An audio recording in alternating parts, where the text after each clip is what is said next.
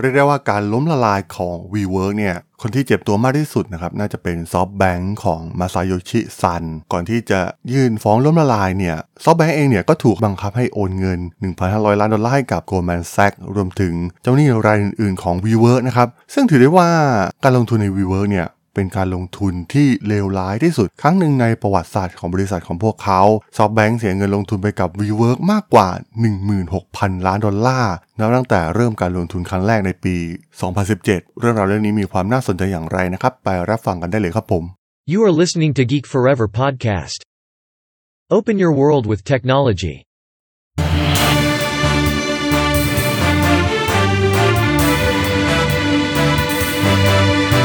This is Geek Daily.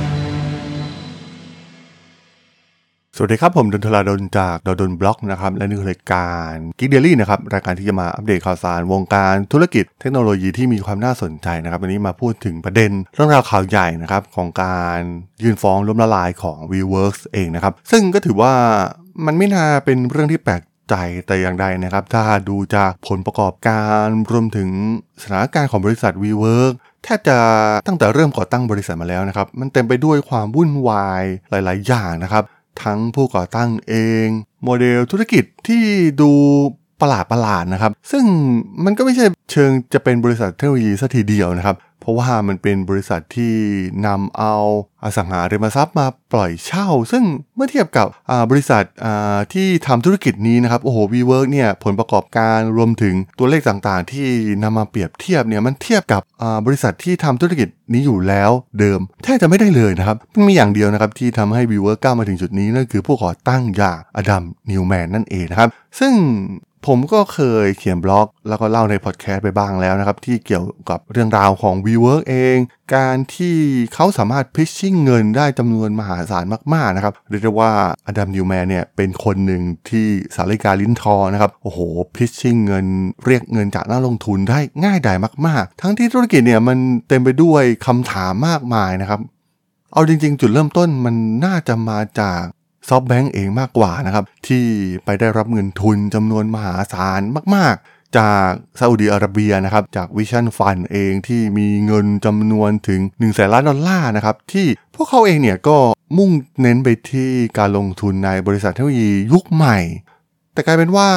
มาซาโยชิซันแห่ง SoftBank เองเนี่ยอยู่ที่มาตกหลุมพรางอดัมนิวแมนกับ WeWork ได้อย่างไรเนี่ยโหเป็นเรื่องที่น่าสนใจมาก ๆ นะครับ เพราะว่า พวกเขาใช้เวลาในการปิดดีลน้อยมากๆนะครับ ใช้เวลา 12 นาทีสามารถปิดดีลมูลค่า 4,400 ล้านเหรียญสหรัฐได้จากมาซาโยชิซัน ซึ่งแน่นอนนะครับว่ามันก็ต้องมีเบื้องหลังมีทีมงานที่มาคอยอ่านงบ หรือว่ามาดูมอนิเตอร์ธุรกิจนี้ทีมงานของมาซาโยชิซันเองอยู่แล้วนะครับ ที่คงมีการวิเคราะห์ธุรกิจของ WeWork มาระดับหนึ่งแล้ว แต่ผมเชื่อว่าสุดท้ายแล้วเนี่ยไฟนอลในการตัดสินใจเองเนี่ยเป็นฝั่ง ของมาซาโยชิซันนะครับที่จะตัดสินใจว่าจะลงทุนในธุรกิจไหนส่วนใหญ่เนี่ยมันเป็นอะไรที่ง่ายดายมากๆนะครับถ้าย้อนกลับไปในหลาย ๆ เหตุการณ์ที่เกิดขึ้น ซึ่งถ้าซันรู้สึกว่ามันถูกใจหรือว่าเขาเข้ากับไอเดียของเขาเมื่อไหร่เนี่ยเขาพร้อมจะอัดเม็ดเงินเข้ามาทันทีอาลีบาบาเองแกลบเอง หรือ WeWork นะครับซึ่งส่วนใหญ่เนี่ยจะใช้เวลาในการปิดดีลเงินทุนจำนวนมหาศาลเนี่ยไม่นานเลยนะครับ ซึ่งถ้าหากย้อนกลับไปต้นทุนของเงินที่แท้จริงของ Vision Fund เอง ก็ต้องเรียกว่าทางมาซาโยชิซันเองก็ไปดึงดูดเงินจากโมฮัมหมัดบิลซันมานะครับที่เป็นเจ้าของกองทุนของประเทศซาอุดีอาระเบียนะครับที่มีการผ่านเงินจากน้ำมันจากซาอุดีอารามโกเข้ามาลงทุนในธุรกิจทางด้านเทคโนโลยีเพิ่มมากขึ้น นั่นเองนะครับที่ทำให้เม็ดเงินเนี่ยมันหวานเต็มไปหมดเลยนะครับ มีอยู่ ช่วงหนึ่งนะครับที่ทางวิชั่นฟันเพิ่งก่อตั้งขึ้นมาเนี่ยโหเม็ดเงินหวานกันเยอะมากๆ ลงทุนในธุรกิจทางด้านเทคโนโลยีบริษัท โดยเฉพาะในอินเดียเองเนี่ย ทาง SoftBank เองก็เข้าไปลงเยอะมากๆนะครับ Grab หรืออีกหลากหลายบริษัทนะครับที่มีอยู่ทั่วโลก ซึ่งตอนนั้นเนี่ยก็แน่นอนอยู่แล้วทุกคนต้องเชื่อมือในมาซาโยชิซันนะครับ เพราะว่าเขาเนี่ย เดิมพันอะไรหลาย ๆ อย่าง แล้วมันประสบความสำเร็จ แต่ถ้าใครย้อนกลับไปดูประวัติของมาซาโยชิซันเองเนี่ยประวัติของเขาเรียกได้ว่าน่าสนใจนะครับ มีตั้งแต่ยุคที่เขาเคยขึ้นมาเป็นมาเศรษฐีอันดับหนึ่งของโลกเลยด้วยซ้ำนะครับ จากมูลค่าหุ้นที่เข้าไปลงทุน แล้วก็หลังจากยุคฟองสบู่ .com ก็ทำให้โอ้โหชีวิตของเขาเนี่ยสวิงขึ้นสวิงลงมากๆนะครับจากร่ำรวยอยู่ดีก็เงินทุนหดหายไป แล้วก็กลับมากู้สถานการณ์ได้อีกครั้งนะครับตัวอย่างเช่นเข้าไปลงทุนในอาลีบาบาของเจ็คมาทำให้ได้ผลตอบแทนจำนวนมหาศาลมากๆ รวมถึงอีกในหลาย ๆ ธุรกิจนะครับในช่วงหลังที่ทางมาซาโยชิซันเองเข้าไปลงทุนซึ่งอย่างที่กล่าวไปนะครับเขาผ่านการลงทุนมากมายในช่วง .com boom เองเมื่อปี 2000 เนี่ยเขาสามารถแซงบิลเกตขึ้นมาเป็นมหาเศรษฐีอันดับหนึ่งของโลกนะครับ แล้วก็ชีวิตก็เปลี่ยนผันอย่างรวดเร็ว หลังจากฟองสบู่ .com แตกในปี 2000ทำให้เงินทุนของเขาเนี่ยหายไปกว่า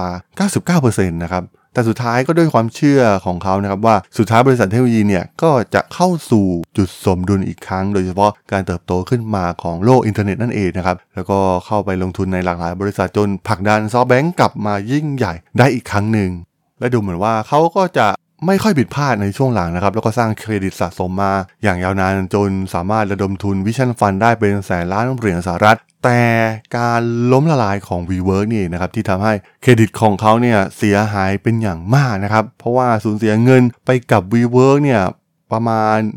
16,000 ล้านดอลลาร์นั่นทำให้ตัวเลขการขาดทุนของ Vision Fund เนี่ยสูงสุดเป็นประวัติการในช่วงปีที่แล้วนะครับที่ 32,000 ล้านดอลลาร์นะครับ มันทำให้โลกหันกลับมามองมาซาโยชิซันอีกครั้งหนึ่งนะครับว่าตกลงเขาฉลาดจริงหรือไม่นะครับ หรือเป็นแค่นักลงทุนที่เหมือนกับนักการพนันวัดดวงว่าสิ่งไหนจะประสบความสำเร็จหรือว่าสิ่งไหนจะล้มเหลวนะครับ ซึ่งการลงทุนของเขาเนี่ยค่อนข้างมีความเสี่ยงมากๆนะครับบางครั้งตัดสินใจน้อยมากๆ ใช้เวลาในการพินิจพิเคราะห์ธุรกิจต่างๆเนี่ย ไม่เยอะนะครับแม้จะมีทีมงานที่ค่อนข้างแข็งแกร่งมากๆ จากซอแบงก์ก็ตาม ก็อย่างที่กล่าวไปว่าสุดท้าย การตัดสินใจสุดท้ายเนี่ยมันอยู่ที่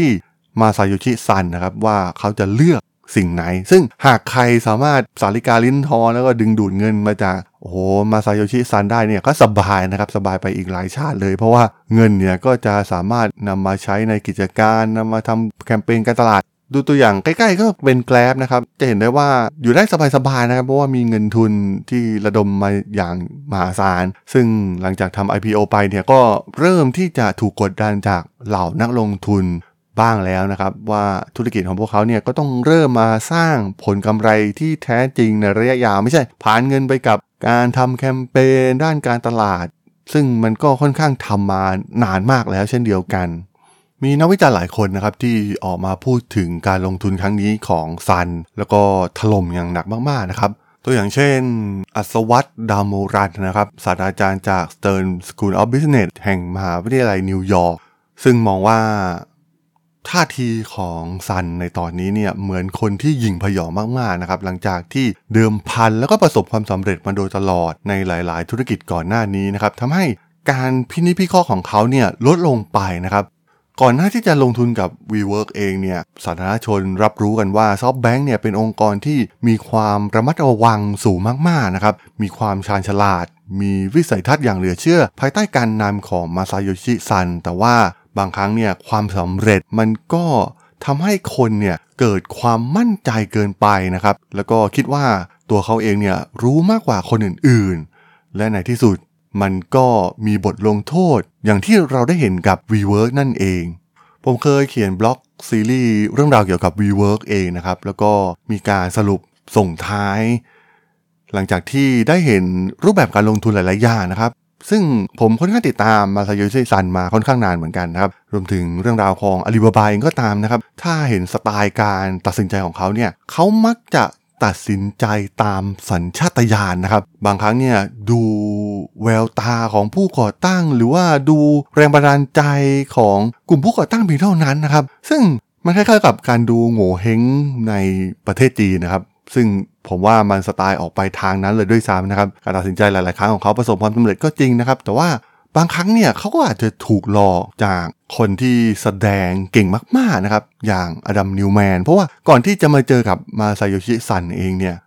ทางอดัมนิวแมนเองเนี่ยก็เป็นคนอย่างนี้อยู่แล้วนะครับ ก็คือโอ้ไปพิชชิ่งไปขอทุนมาเนี่ยมันดูง่ายเกินรูปแบบธุรกิจที่เขาทำเป็นอย่างมากนะครับ และนั่นเองนะครับไม่แปลกที่ทำให้เมื่ออทางมาซาโยชิซันได้มีโอกาสเจอกับอดัมนิวแมนครั้งแรกๆเนี่ยเขาก็รู้สึกประทับใจแทบจะทันทีนะครับ บางทีเนี้ยมันก็หลงลืมบิสเนสพื้นฐานของ WeWork ไปเลยด้วยซ้ำนะครับ แล้วก็มองเห็นวิสัยทัศน์ที่ถูกล่อลวงจากอดัมนิวแมนเองว่า WeWork เนี่ยจะก้าวขึ้นมาเป็นบริษัทยักษ์ใหญ่เหมือนหลายๆบริษัทของซันนะครับ ซึ่งนั่นเองนะครับที่ทำให้ซันก็ตกหลุมพรางไปในท้ายที่สุด มี